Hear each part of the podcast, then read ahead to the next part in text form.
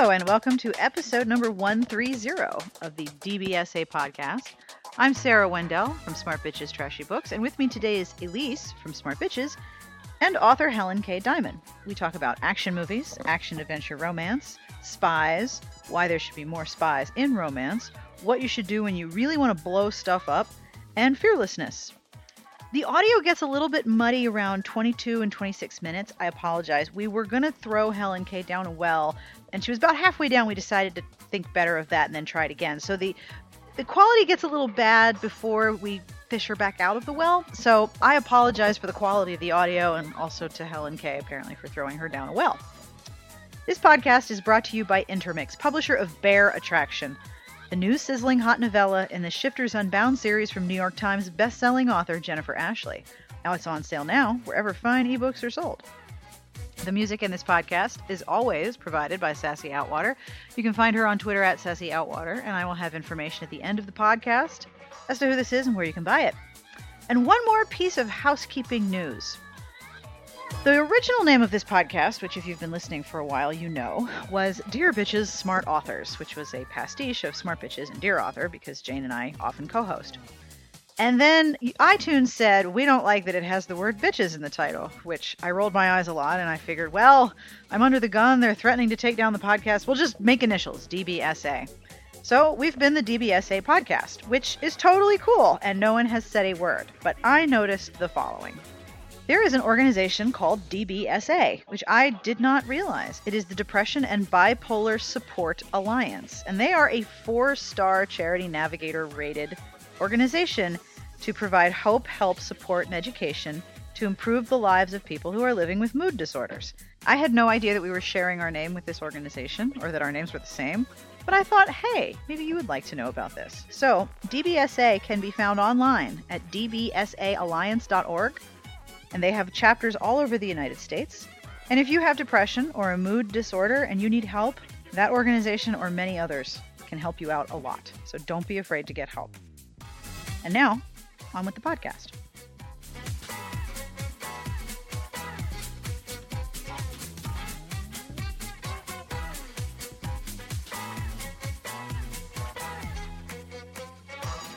So Elyse is a big fan of romantic suspense and romantic adventure.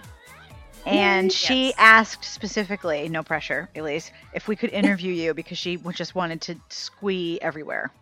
I did. Oh my goodness. I love you, well, Elyse. Thank you. Oh, you're welcome. so this is my test of a really good author. Um, I am a terrible flyer, absolutely awful. And I was flying to New Jersey and I was reading the first book in the Bad Boys Undercover playing right. dirty. And I was like, oh, look at that. We're landing. What happened? I didn't have a single panic attack in the middle of this entire awful flight. so, that to me, like, if, if I could read a book that completely gets me to forget the fact that I'm terrified, then that's a that's a sign of a good book for me. And it was like you wrote that book entirely of Elyse catnip. Like you called me and was and were like, "What can I put in here that you would just perk up and get all excited about?" you can tell from that book that I have the mentality of like a 12 year old boy. Um, you know, my favorite things are like kind of action movie. I love things exploding. I like guys like bonding, you know, it's totally. yes. But see, I'm a huge action movie fan too. And I think I like my romantic suspense that you're kind of in that fantasy world where you know bad things aren't really going to happen. The bad guys have um, thugs that are kind of interchangeable and they're not important. It's the guy in the red shirt, right?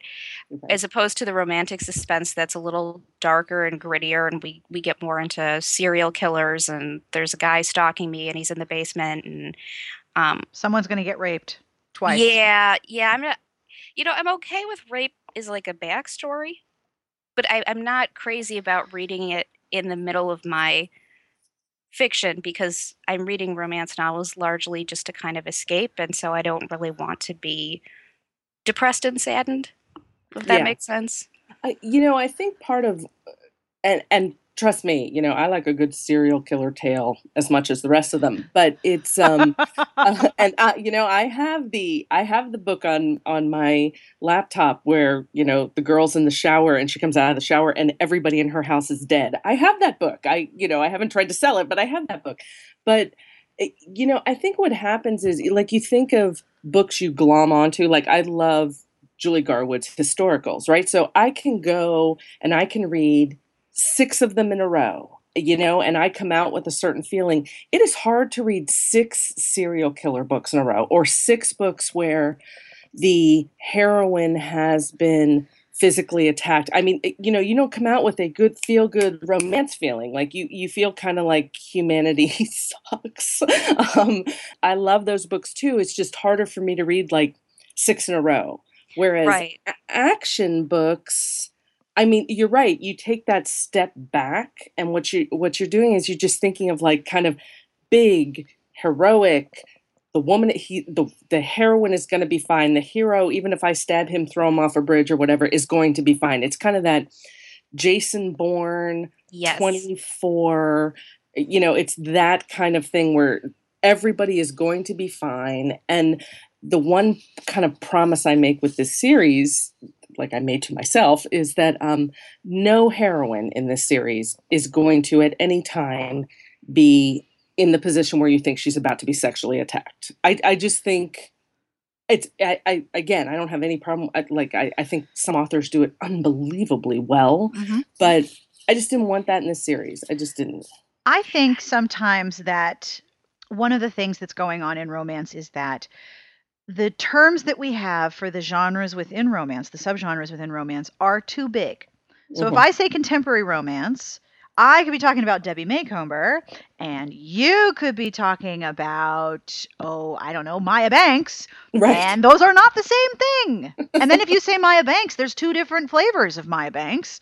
So you could be talking about romantic suspense with guns, or you could be talking like, you know, three ways and possibly six ways. There's there's a difference, but those are both contemporary romances.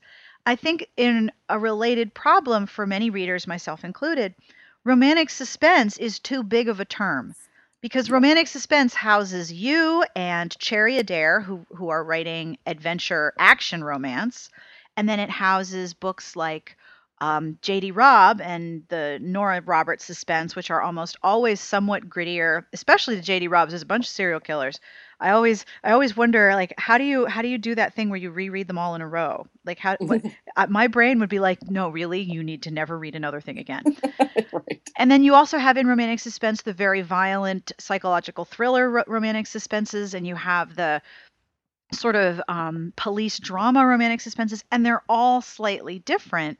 And there's no good term to describe what you do. So I think saying that you write action adventure romance, it makes a lot more sense to me Yes.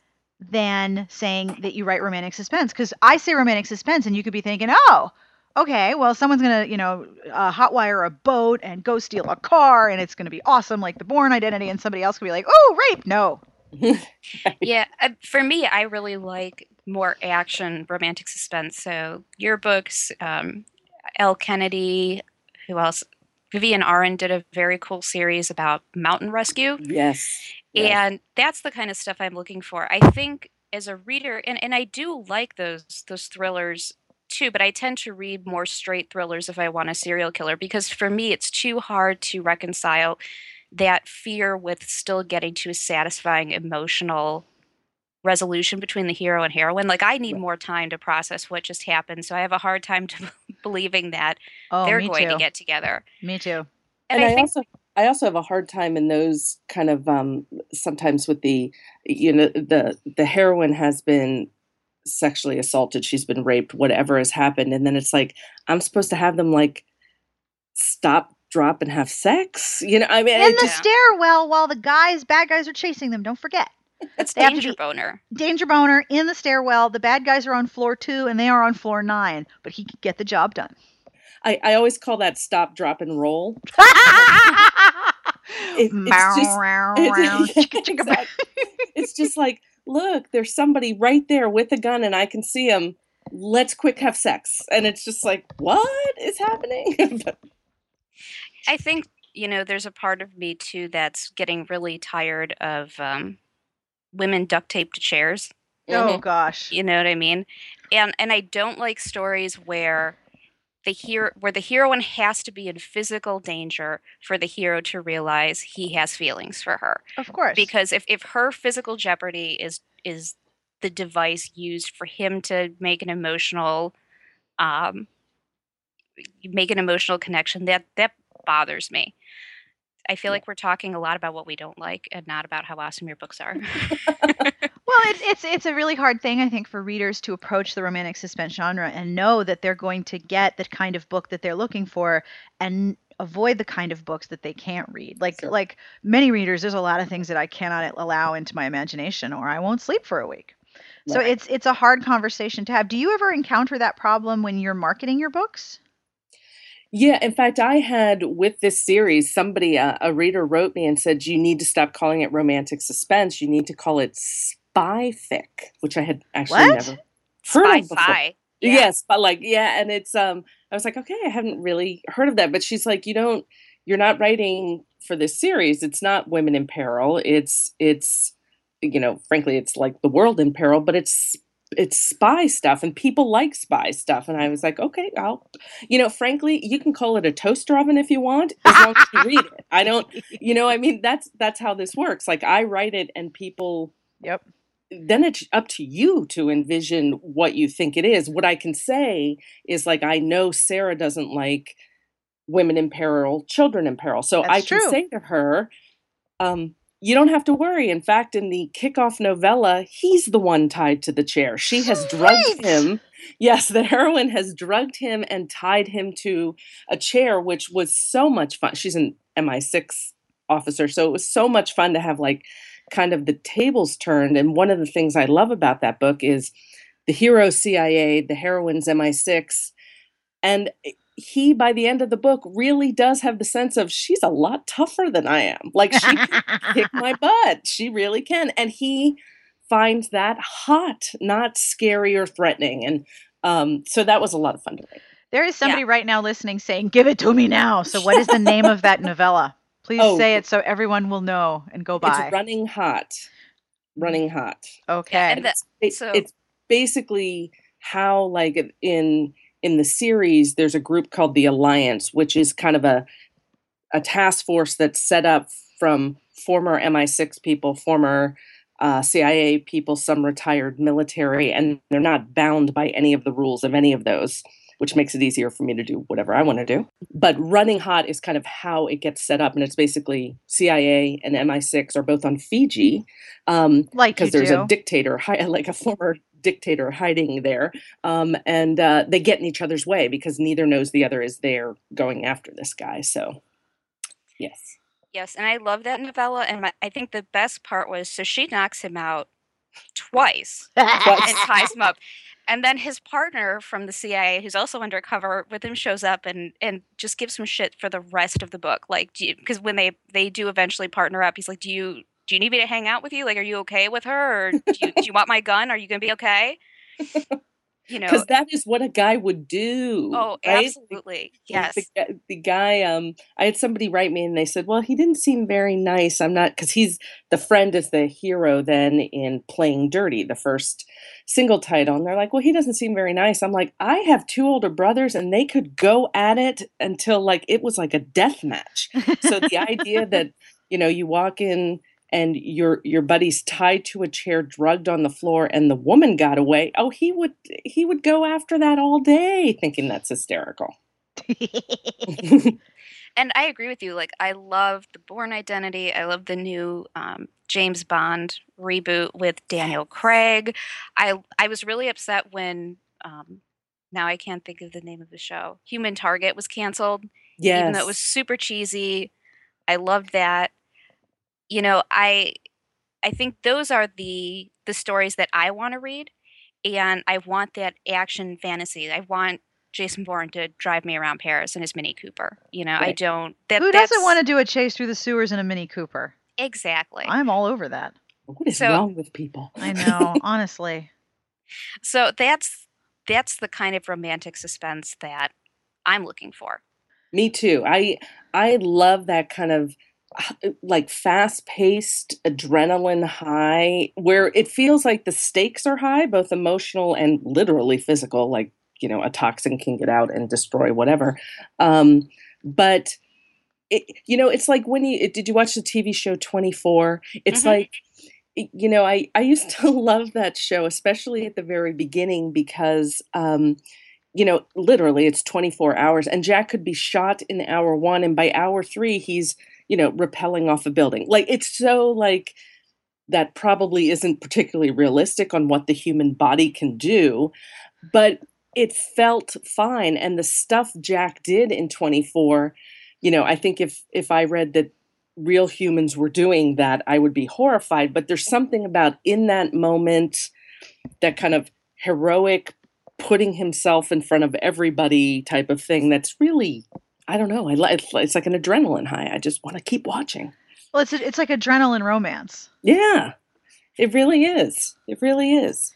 It and really is. And it's not about the psychological creep factor, although that adds to the suspense. And it's not about the um, your your fear of the of the hero or heroine's bodily safety. It's more like, okay, they're going to rappel out of a helicopter and jump down and land perfectly on a speedboat. Excellent.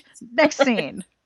Well, and I think for me, you know, when I'm reading these books, I have less of a fear of a toxin being released into the whatever general atmosphere and causing my death than I do of having a crazy person kidnap me right. in the parking lot of the grocery store. Right. So, um, which maybe I shouldn't because we just had an anthrax scare here. Oh, Is, yeah, we. Uh, it was actually in the news recently. A college student at the university I went to made anthrax in his house and was planning on releasing it in one of the buildings uh, and killing a bunch of people. And the FBI was here, and it was like all kinds of crazy stuff. Don't you live in like a town of like 800 people? Um, eighty thousand. Oh, so I was gonna say, like, I thought you lived in this teeny tiny town, and I was like, there's no way that nobody knew about that. well, and interestingly, how the FBI and the police got involved was his uh, one of his, I believe, chemistry professors alerted them because they said the kid was just asking questions that were worrying to him. Um, but yeah, I mean, there and it was it was crazy because this happened way on the other side of town, and I turned on my cell phone one day and was logging onto Wi-Fi, and it was like FBI one, and I was like, holy shit! I, d- I couldn't get on. I didn't have the password. I definitely tried though. oh, Um, you know, everyone in the neighborhood tried. exactly. So maybe I should be more scared of things like that, but I'm not. It's easier for me to dissociate. Well, and I think also, eh, you know, if you, uh, part of what I love about writing this kind of um, action adventure, romantic suspense, toaster oven, again, whatever you want to call it, um, is that uh, it- it's this group of people kind of all fighting whatever the bad it is. And there's something about setting it up in a way where they are bonded and they are willing to take the risk that I think when I read these books when I ha- when it has that kind of band of brothers feeling um, you feel even more secure that it's going to be okay because Right. it's it's a whole lot of competent people who can shoot better than I can, who can hide better than I can, who can certainly run faster than I can. Um, so th- it that's going to be okay. So I can settle in and enjoy like like Jason Bourne is not going to be killed in the first movie, right? You, Nope. Like you can settle in and enjoy that no matter what they do to him, Yep. throw him off a building, whatever, he's going to be fine No body, he's still alive. He's, he's still alive? And i actually um, take a weird perverse pleasure in um, injuring heroes because like i think i think you know and that's that started when i was writing for um, i also write for harlequin intrigue. And one of the first harlequin intrigues i wrote um, the hero was shot in like the second chapter. And i remember thinking to myself okay now what am i going to do? Like i shot the guy like now now i've got to get him through 55000 words um, in a way that sounds reasonable but he's the hero. He's got to be big and larger than life and um, and in the novella in running hot i mean he uh, the hero is um seriously injured at the at the end of the book. In fact it's um, not to give it away he's seriously injured and after he's seriously injured there there's a scene with a shoulder like a rocket launcher a shoulder. And i remember my editor who's May Chen who's amazing at avon she said to me i don't know i just want him to be even tougher. I'm like he's really injured now. um, so it ended up working, but it was just funny. She's like, I know, I still want him to be Superman. I don't know why. Uh, so I just think that's how we kind of feel. We want them to be larger than life. And when they're larger than life, you're right. I feel safe. Just that's well, awesome. I think there's something too. you wrote a, a intrigue. Was it switched? That was kind of an homage to the um, Die Hard movies. Yeah. yes. Yes. And but there's something about the Die Hard movies that Bruce Willis just gets more and more beat up. As yep. like by the end of the movie, he's wearing a, a white tank top that's being held together by like one thread in dried blood. Right. And his arm is dangling behind him by like half a and tendon. Has, and he has no shoes on. Inexplicably, there's never any shoes on, right? Yes. And I think that um, that was kind of one of the first movies to do that with the action hero to really yeah. show him beat up. And and yeah. there's something appealing about that too because he keeps going. Yep. Right. Yes. It's it. He's obviously very, but he's not giving up. And and so you're right. It creates this feeling of safety because he's going to keep coming Yep. No matter how injured he no is. Matter, no and it how. and it places the importance on both his physical strength to be able to endure pain, but also his mental strength to come up with some other solution that doesn't require brute strength because you know his arm just fell off or is hanging by his side. You know. Right. Because it's just sort but of dangling. It's, it's very human, right? Yep. It's instead of having the um uh, like i grew up watching action movies. It was like a bonding thing with my dad. I watched sci-fi with my mom and i watched i watched uh, action with my dad and i still remember i was young and we were watching like arnold schwarzenegger movie where his daughter is kidnapped and and his daughter alyssa milano and he goes in to rescue her and he's he's in this I don't know, it's like this compound, and he's one man with a gun, and there are like 300 people shooting him. And I just remember my dad would be like, "Exactly how much ammunition do you think is in that weapon?" Because it was so, it was so like, come on, that I mean, it, like it was ridiculous. And there's there one of the diehards, um, and Bruce Willis is actually in a truck being chased down by a fighter jet. Yes. It's like it's the it's like okay i think you may have jumped a shark here there, you still have to even when there are these larger than life huge international whatever is happening there is a you have to keep it within a realm of reality that people don't say there's a fighter jet attacking a truck yeah we actually just watched um, mockingjay last mm-hmm. night and there's a scene where she shoots down basically yeah. a fighter jet with an arrow yes. right? It's an exploding arrow, but she still shoots down a fighter jet with an arrow. I know. I know that scene, and then like she sings soon after that. Yes, that, yes.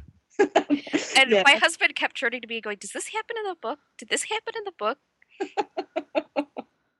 I do. You know, you spend a lot of time um, looking up stuff like how can I really make this thing explode? How can how, what does it look like when you blow up a helicopter? You know, all of those things to try to um, not have that Hollywood esque craziness that can come with. Uh... So, are you concerned that someone from the government is monitoring your Google search history? um, um, we joke about that, but every once in a while, I'm like, hmm, is it a joke? Um, you know, my husband actually is an attorney for the Navy. So a lot of times I will look at him and be like, can X happen? And, you know, he'll tell me yes or no, or we have friends who are in the military and I can, I can ask uh, some of that. But yeah, it's, if you saw my, you know, like for, um, you know, for running hot, I'm like looking at diagrams of the Fiji Islands, trying to figure out where would be the best place to hide like all of these web stinger missiles. And for playing dirty, I was, you know, I looked up the toxins, literally. What could I do to sarin to make it even scarier? I mean, really, that's, you know, a search string. And of course, whenever scary search string you type into Google, it's already there, which means somebody else has already looked up that scary thing, which is a little frightening, but that's okay. So, one of the things that I really loved about playing Dirty, about this whole series in general, is I love the undercover story. I really love undercover stories because I think I I love that fantasy of, you know, like the the Bourne Identity, where you're just hanging out in um, Europe trying to get stuff done, and this kind of beat up handsome guy is like, "Hey, I'll give you a thousand dollars if I can borrow your car," and it turns into this big romantic adventure, and that's kind of what playing dirty was because the heroine is not part of this world, right? And she's falling in love with this guy and is picking up on the fact that eh, something's he's not being honest about something, but I, she doesn't think that oh, he's not being honest about the fact that he's like a former CIA operative now working for this anti-terrorist group, right? I think she's like, he's probably got a crazy wife in the attic. right. Um, and and that's just that's such a fun, uh, such a fun fantasy. I think it's what a lot of readers have. Right. Part of what was fun was I wanted the um, you know, I wanted Shay to be that's the heroine's name. I wanted her to be very girl next door. Um, and she literally is girl next door. She lives across the hall from him. Um, and I wanted her to be, she isn't somebody who would pick up a stinger missile and know how to shoot it, right? Like she, she's, she's, I wanted that feeling of, you know, she's, she's a, she's basically an apartment manager. She's like a normal, everyday, living in the city, getting the business done, and a hottie moves in. Um, and so being able to kind of play Ford when he's home fixing her plumbing. That's not a euphemism. He actually does fix her plumbing. and he does the euphemism part. But um, being able to play with that and also being able to, you know, he was supposed to be undercover and he was supposed to be watching her. He wasn't supposed to be making contact and he was attracted to her. So he actually moved in too, too quickly. Um, and that was just a lot of fun because you know part of it is the balance of whenever you have a hero who is basically frankly lying to the heroine mm-hmm. um, you know it's a little risky because you run the risk of people being like i don't like this guy. Like she's nice. What is he doing? He you know um, so but ford always felt funny about it um, and that was kind of the what i tried to show was that it wasn't easy for him to fool her. He had spent his entire life tricking people, and that's part of what he needed to do, like be someone other than he was. But when it came to her, it was difficult from the beginning because he felt something for her. So. And with a suspense hero or a, a, an action hero, the reason he's lying is fundamentally good. Mm-hmm. You know, mm-hmm. it's not like he's lying or he's hiding something because he's selfish. Right. Like, I don't want you to find out that the only reason I'm talking to you is because there was a bet or there's there's no reason he's trying to hide something so that her opinion of him won't change. He has to lie. He doesn't like lying but the fundamental reason that he's lying is something that's on the whole morally good.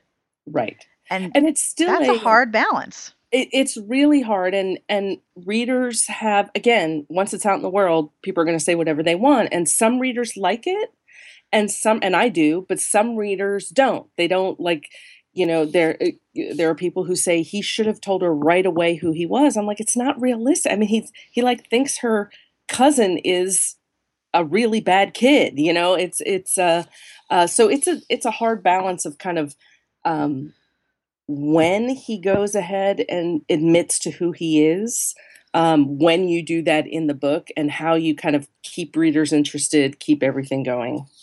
And i thought the uh the cousin was an interesting mm-hmm. choice too because you know a lot of times um, the the villains in these books get sort of typecast as being you know very politically savvy or part of some sort of you know ISIS type group and he's really just like an angry emotionally dysfunctional yeah. kid who's too smart for his own good and I think that that actually rings true like when i was talking about that anthrax story here i mean that was basically you that was exactly who this person was that did this. It was you know a, a, a screwed up kid who was too smart and had too much time on his hands and that to me felt very real you know as opposed to having this um this bad guy who was maybe sort of typecast as the you know the uh political um terrorist well, and isn't it scarier to think, um, like you know, you think of you think of bad. They have an agenda. They have political motivations. They have whatever they have. But the idea that the really smart kid next door, you always, you know, like you didn't really look at, you didn't pay that much attention to, whatever, that that kid is behind the scenes doing something that could be so awful. And he's really smart, but does not think at all through what the ramifications of what he's doing are. You know, he he's um, which just felt real to me that somebody, you know, we all know people who are like way ahead intelligence wise of where they are maturity wise and um, we sometimes forget that those things don't match up and he's somebody who it does not match up Right. So I have a serious question for you now. okay Why is it that romance romantic suspense heroes only have one syllable names? well wait a minute the the in the next one falling hard his name is weston okay he goes by west West, okay, yeah. nice. third book is josiah which can i just say that's one of those names that i thought was cool until i had to type it a hundred thousand and maybe that's maybe that's the answer to that question that you end up writing the hero's name so many times that you just want Mhm. it to be quick and short and um I don't know. That's fine. I what I did find last year is like even worse than the one syllable name is I had a thing for um, guys with names starting with W, like in Running Hot, uh, the hero's name is Ward. In Falling Hard, his name is West. I wrote another book where there was a guy named Wade. I'm like, clearly I need to just retire the W's for a while and I don't know, move on to something. Jeez. so, what names are completely on your wish list that you cannot use? Do you have a list of, oh, I wish that would work, but it won't? um, you know, I have. uh, I think. I think we all do this. Like we have family members with names, Yep. and you're like, that is that is so far off the table, never going to happen. Um, t- you know, I, I have two brothers, Alan and Scott.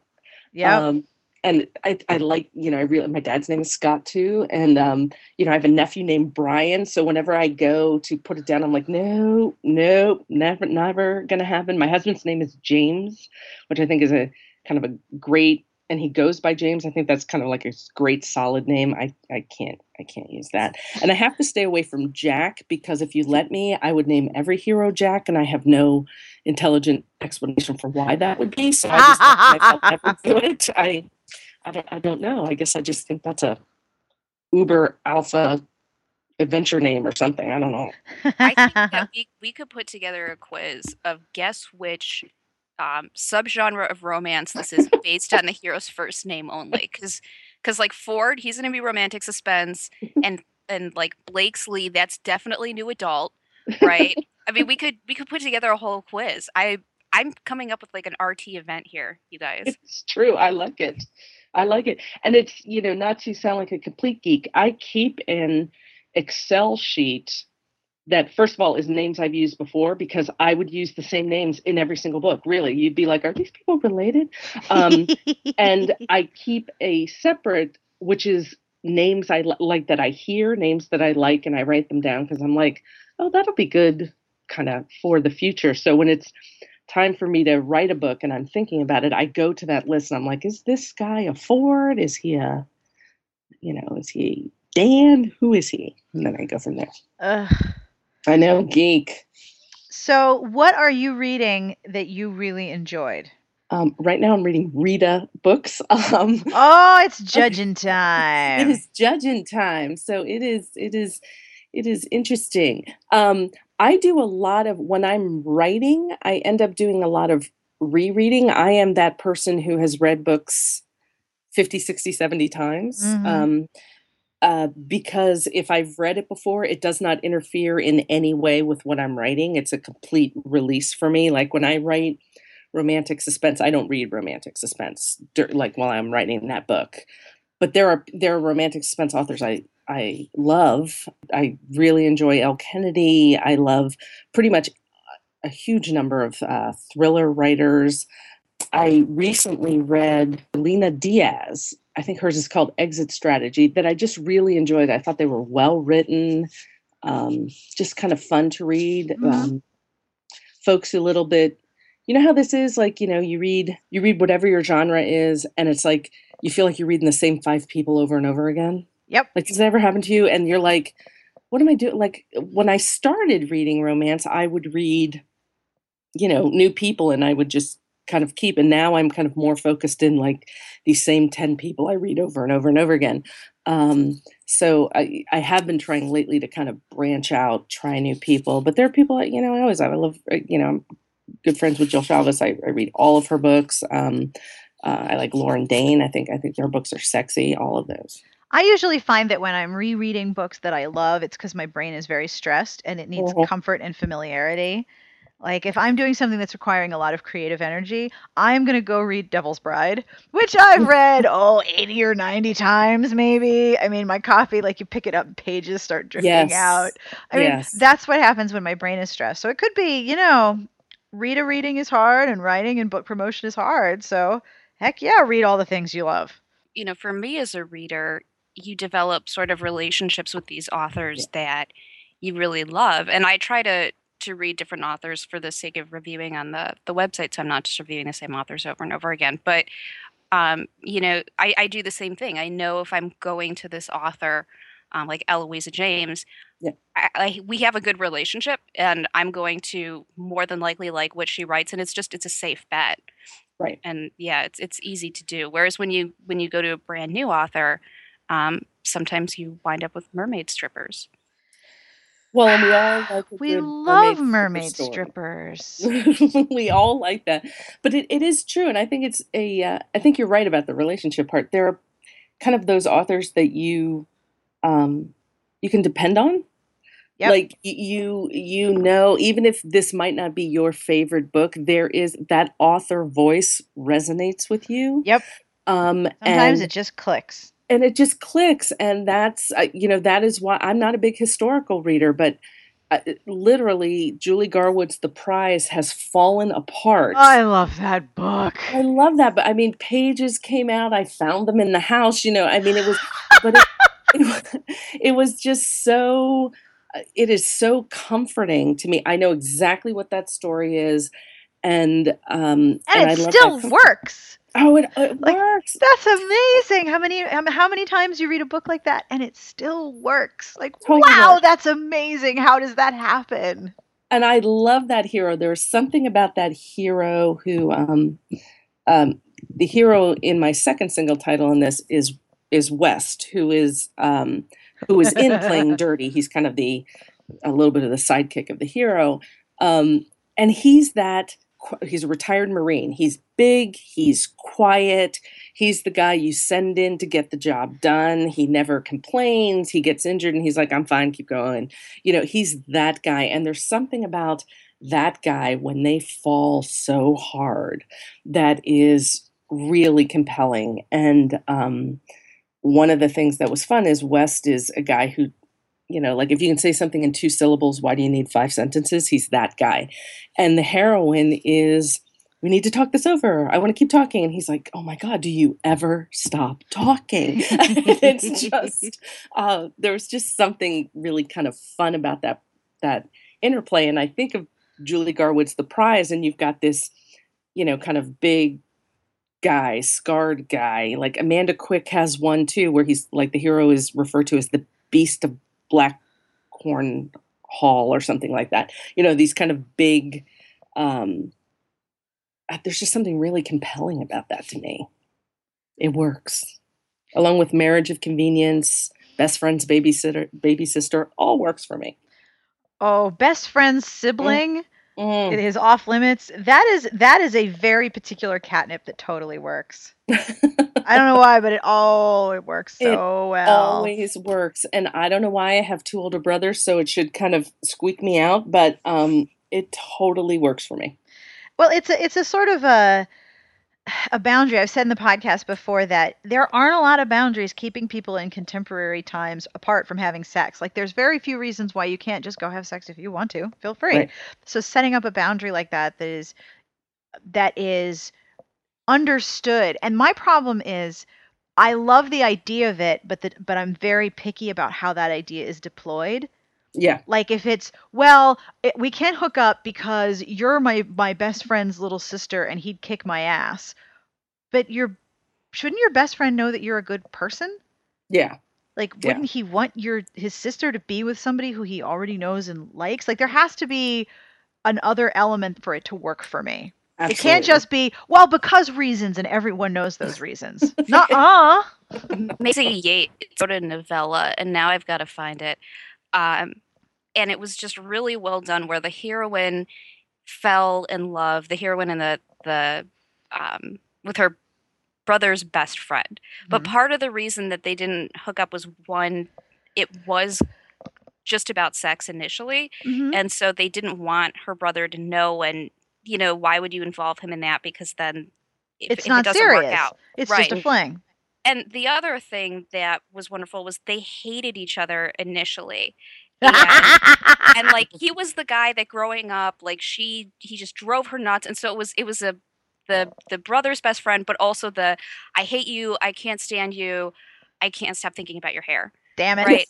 That's my favorite trope. and it was just it was the best most fun novella let me see i think it's unbuttoned and she's that's the other thing she is like um yes it's unbuttoned by Maisie Yates her family is really dysfunctional and as a result she or her parents were as a result she's very like proper has her shit together Mhm. um she they they live in a small town but she has she's like um i don't know if she's the city manager or something like that and so she's very buttoned up and very um, proper and he's absolutely the opposite he's this cowboy who's you know never taken anything seriously and so she wants to like choke him to death because he's not taking things seriously and they have to work together on a project and so it was yeah it was a lot of fun That's awesome. I like Maisie. I like her. i book. do too Yeah. i like her twitter because she's hilarious She is hilarious. And when you meet the, have you met the live version? The live version. I version have is not. like, yes. So, what are you working on now, ma'am? Um, Pimp, pimp at will. Pimpage, pimpage begins now. Pimp it all. Let us go forth and pimp. Let us pimp Um, and pimp hard. I am um I I I actually have like a perfect storm where I am actually rereading one more time before I turn in three different books. How about that? God. I know. How about Pimpage? Uh, one is the third book in this series uh, called Facing Fire, um, where it's like this overall bad guy who starts in playing dirty. By the time you get to Facing Fire, he comes right at the group, like goes after them, goes after the people they care about. Um, and it, you know, literally starts with a bang and explosion. And the hero is uh, Josiah, who's like this Josiah. Josiah, who's Love like this it. British, you know, well connected, comes from a lot of money um, kind of guy, and uh, he's just he's just kind of turned his back on all of that. He he likes to protect and shoot and all that kind of thing. Uh, so that is great fun. I'm about to turn that one in, and that'll be the that'll be the last of the the trio in uh, the Bad Boys Undercover. Um, I write a a uh, series for Berkley Heat, um, uh, Which these are the- has great covers. Great, Great covers covers. on those books. Great covers. The first two have uh, uh, female covers, which is a little different for erotic romance, and they're you know clothed. and it's uh, um, the actual the last two books have have men on men only covers, but the uh, I'm finishing up um, the third one, the third single title in that series. It has a a suspensey feel. They're not thrillers or anything. It has a suspensey feel only because these people are basically burned CIA agents, and Mhm. uh, um, it's kind of the what happens after Bourne, after Jason Bourne. Like now, how does he go live his life? That's what this series is about, um, and it's called Mine, and I'm finishing that one. And uh, the one I'm about to turn in in about two seconds um, is uh, I wrote two books for Carina uh, which are former uh, retired Marine Special Ops from Camp Pendleton who are opening a gun range um, in San Diego. And uh, uh, this is the second one is called Line of Fire. The first is Chain of Command, but Line of Fire is a best friends baby sister um, story and these people they're just they're a mess and um, it's been it's been fun to write. It's probably one of the more angsty. Like she has loved him forever. He's back um, from deployment. He's home, and he is just. His wife left him. He's sleeping around. He's he's a mess, and he cannot get it together. And she is like, "I'm done loving you." Uh, so that was a fun book to write. Whoa, that's only a little. You know, that's a lot. I told you. Well, what happens is they were all, you know, they're they're like all due, they're all done, and I do the thing where you kind of sit it aside for a couple days so yep. that you can then do a final read. So it just so happens I'm going to read one after the other, and doing the Rita judging, and doing the Rita judging, which is fine, which is good. It's you know I like I like the Rita judging because I always find books and people um, that I didn't know about. And a couple years ago, I actually the books were so good I think I had eight books. Five of my books were finalists. That's how good my pile was. Whoa. Yeah, it was amazing. That's, That's cool. Like every book I read, I got to the point where I'm like, is there something wrong? Like I love everything I'm reading. What is happening? they were that, but then they all final, and I was like, okay, they were that good. Oh, that's excellent. and you're on the board at RWA. I am. I am. I'm so on you, the national board. So you have a whole other set of responsibilities in addition to like you know writing books. Yeah, it takes a little bit of time. I'm not going to lie. it, you know, but it's I.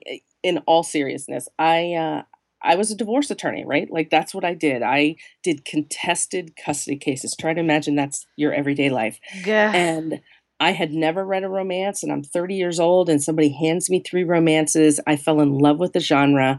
I am a person who can honestly say reading romance changed my life. Like I was never going to be a writer. I was never going to, I didn't even read romance. I wasn't going to write romance. Um, it totally changed the direction of my life and what I do for a living. And, um, you know, you got to give something back when somebody get, something gives you that much. So that's what I'm on. The I cannot tell you how excited I am for this. What happens after the Jason Bourne book? I'm going back to that because I my little ears perked up and I haven't stopped thinking about it since you talked about it. So you should turn that in quickly. The, the first one, there are two. The first one is Chain of Command, and it actually comes out uh, March 9th. So very soon, like two weeks. Um, and uh, and he is just a good guy, heroine, a hero, and um, you know they they have a lot of stuff that keeps them apart. But the um, it was just he's not PTSD. He's not, I mean, I, those stories are great, but I didn't want that story. I wanted a guy who literally what he's trying to do is he just wants a home. Like he just, he's, he's lived out of a, a bag. He's, you know, he wants a home. He wants the people he cares about around him. Um, and certain things uh, need to have happen in the heroine's incidentally in his way. Um, but he's like a dirty talking, like sex, good guy.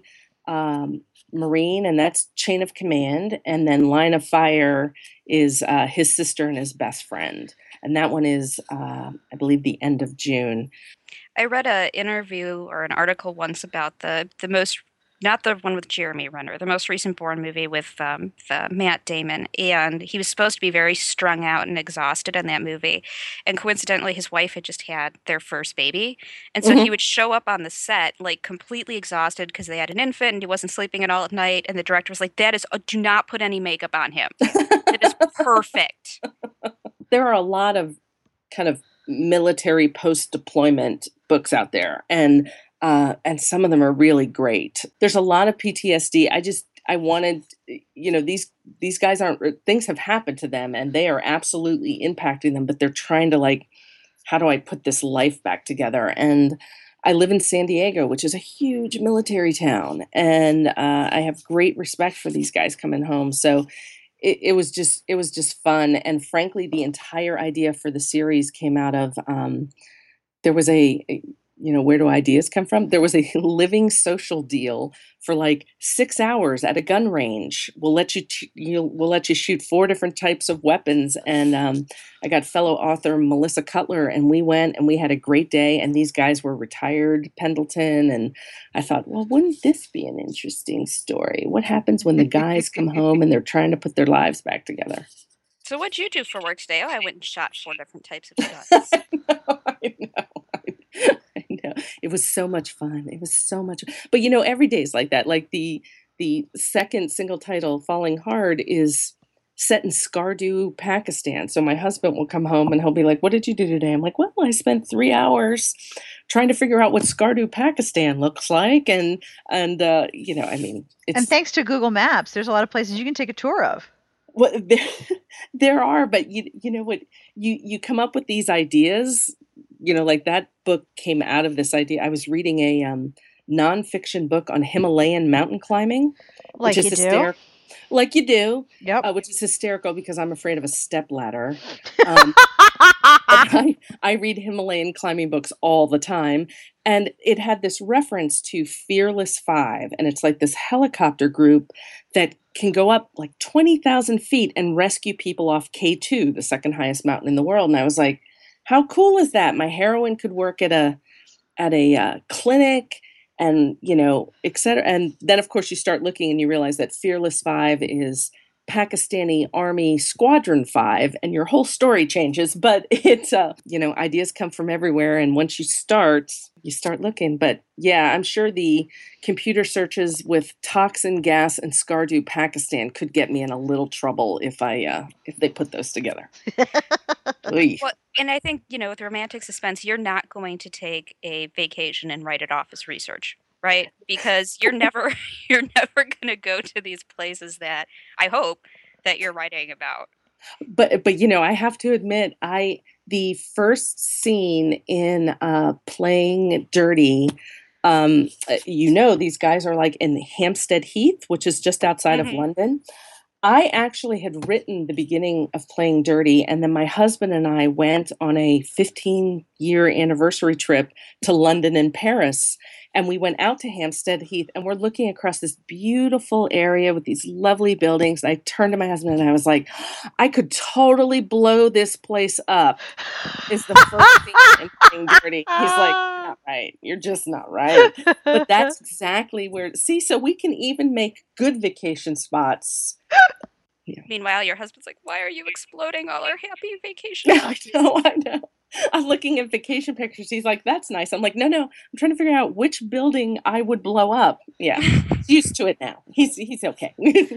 So I have one more question. Mhm. Of all of the skills, the special skills that you've given your characters, which one would you most like to have? The the sh- the marksmanship, the ability to disappear, the ability to just knock people out with your pinky nail. I mean, is there a skill that you wish you had that applied to you? I would say it's kind of a bigger thing. It's this fearlessness idea, right? Like, especially the guys in this series, they don't think twice of putting themselves in a position of peril. Yep. Um, and I am the person who, if um, you know, if The Walking Dead ever happens, I'll be hiding in my closet. I mean, I'm not. I could I could pretend to you that I will be the person coming out, killing zombies, and saving the world. I will be crying in a ball in my closet. I just know I will. Um, so this kind of sense of of um, you know, we all are like if people we love are in trouble, we could stand up and do everything, and I think that's Right. true. But these guys who can stand up and do it for the greater good, yeah, I'd I'd, I'd cry. I'd cry. So that fearlessness, I wish I had that. No matter what, I can conquer this. But I told you I can't even conquer a step ladder, so I'm I'm not sure how I would how I would do that. That's awesome. I know HelenKay versus the step ladder. Step ladder one, HelenKay zero. Elyse, do you have any other questions? No, thank you for for letting us talk to you. This was really fun.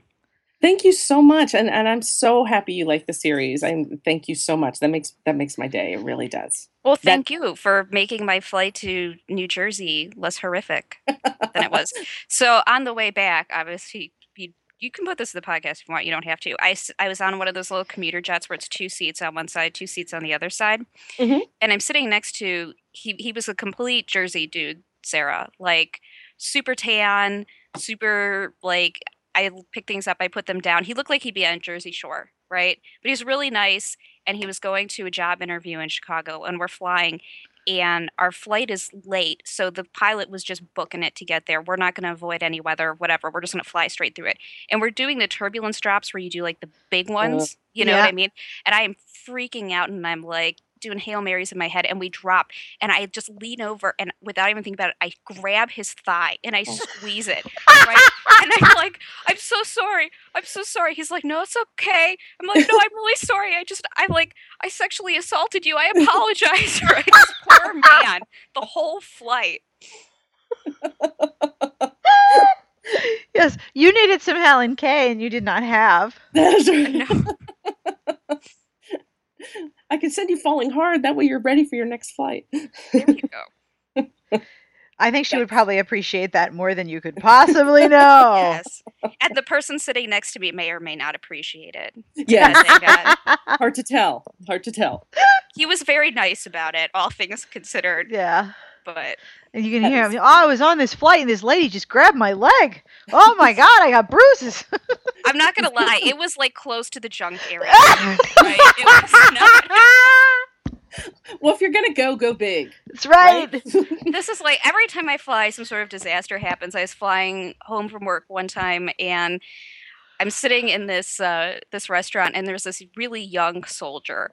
Um, I don't know if he's flying out, flying home, whenever he's in his fatigues, and all I could think about was like I just came from this meeting, basically where a bunch of dudes who make too much money talked and about like blowing each other for you know five hours, and now this kid's coming home from Afghanistan or whatever, and he's Right. like 18. So I bought his dinner. I, you know, I flagged the waitress over, and I thought it was just like a thank you for your service thing. And when he realized, he looked at me like, "Holy shit, is she trying to pick me up? Who is this lady?" right? Like, he thought we were gonna go get it out in the bathroom. I was like, "No, no, no, Bow, no, wow, no, I am- no. Chicka, chicka. you don't have to be afraid. It's okay." Okay, that's a great story, actually.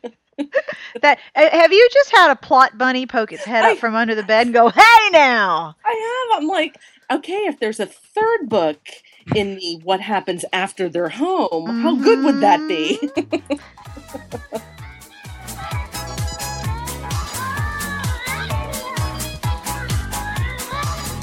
And that is all for this week's podcast. Thank you very much to HelenKay and to Elyse for hanging out with us.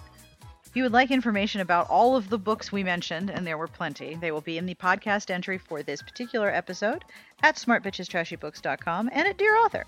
So fear not, and don't write and drive. You know not to try to write down book titles while you're driving, right? Of course you do. This podcast was brought to you by Intermix, publisher of Bear Attraction, the new sizzling hot novella in the Shifters Unbound series from the New York Times best-selling author Jennifer Ashley. You can download it wherever ebooks are sold. The music you're listening to is provided by Sassy Outwater. This is from Caravan Palace. This track is called Bamboos.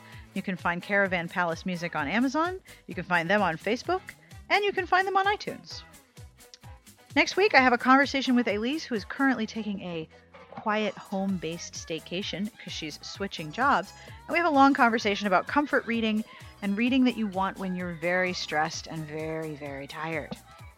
If you have questions or suggestions, or you want to ask us something, or you want us to pass a message along to another person, or you know you want to email us about this great sudden inheritance that we've suddenly come into, where we have to marry a guy named Chet and live in a mansion, because that happens all the time, right? You can email us at sbjpodcast at gmail.com. You can find me on Twitter at smartbitches. You can find Jane on Twitter at Dear Author. You can find Elyse on Twitter at Elyse Indeed. That's E L Y S E I N D E E D. And you can find HelenKay Dimon at HelenKay Dimon, all one word. H E L E N K A Y D I M O N. Thank you again very much for listening. And on behalf of Jane, Elyse, Helen Kay, and myself, we wish you the very best of reading. Have a great weekend.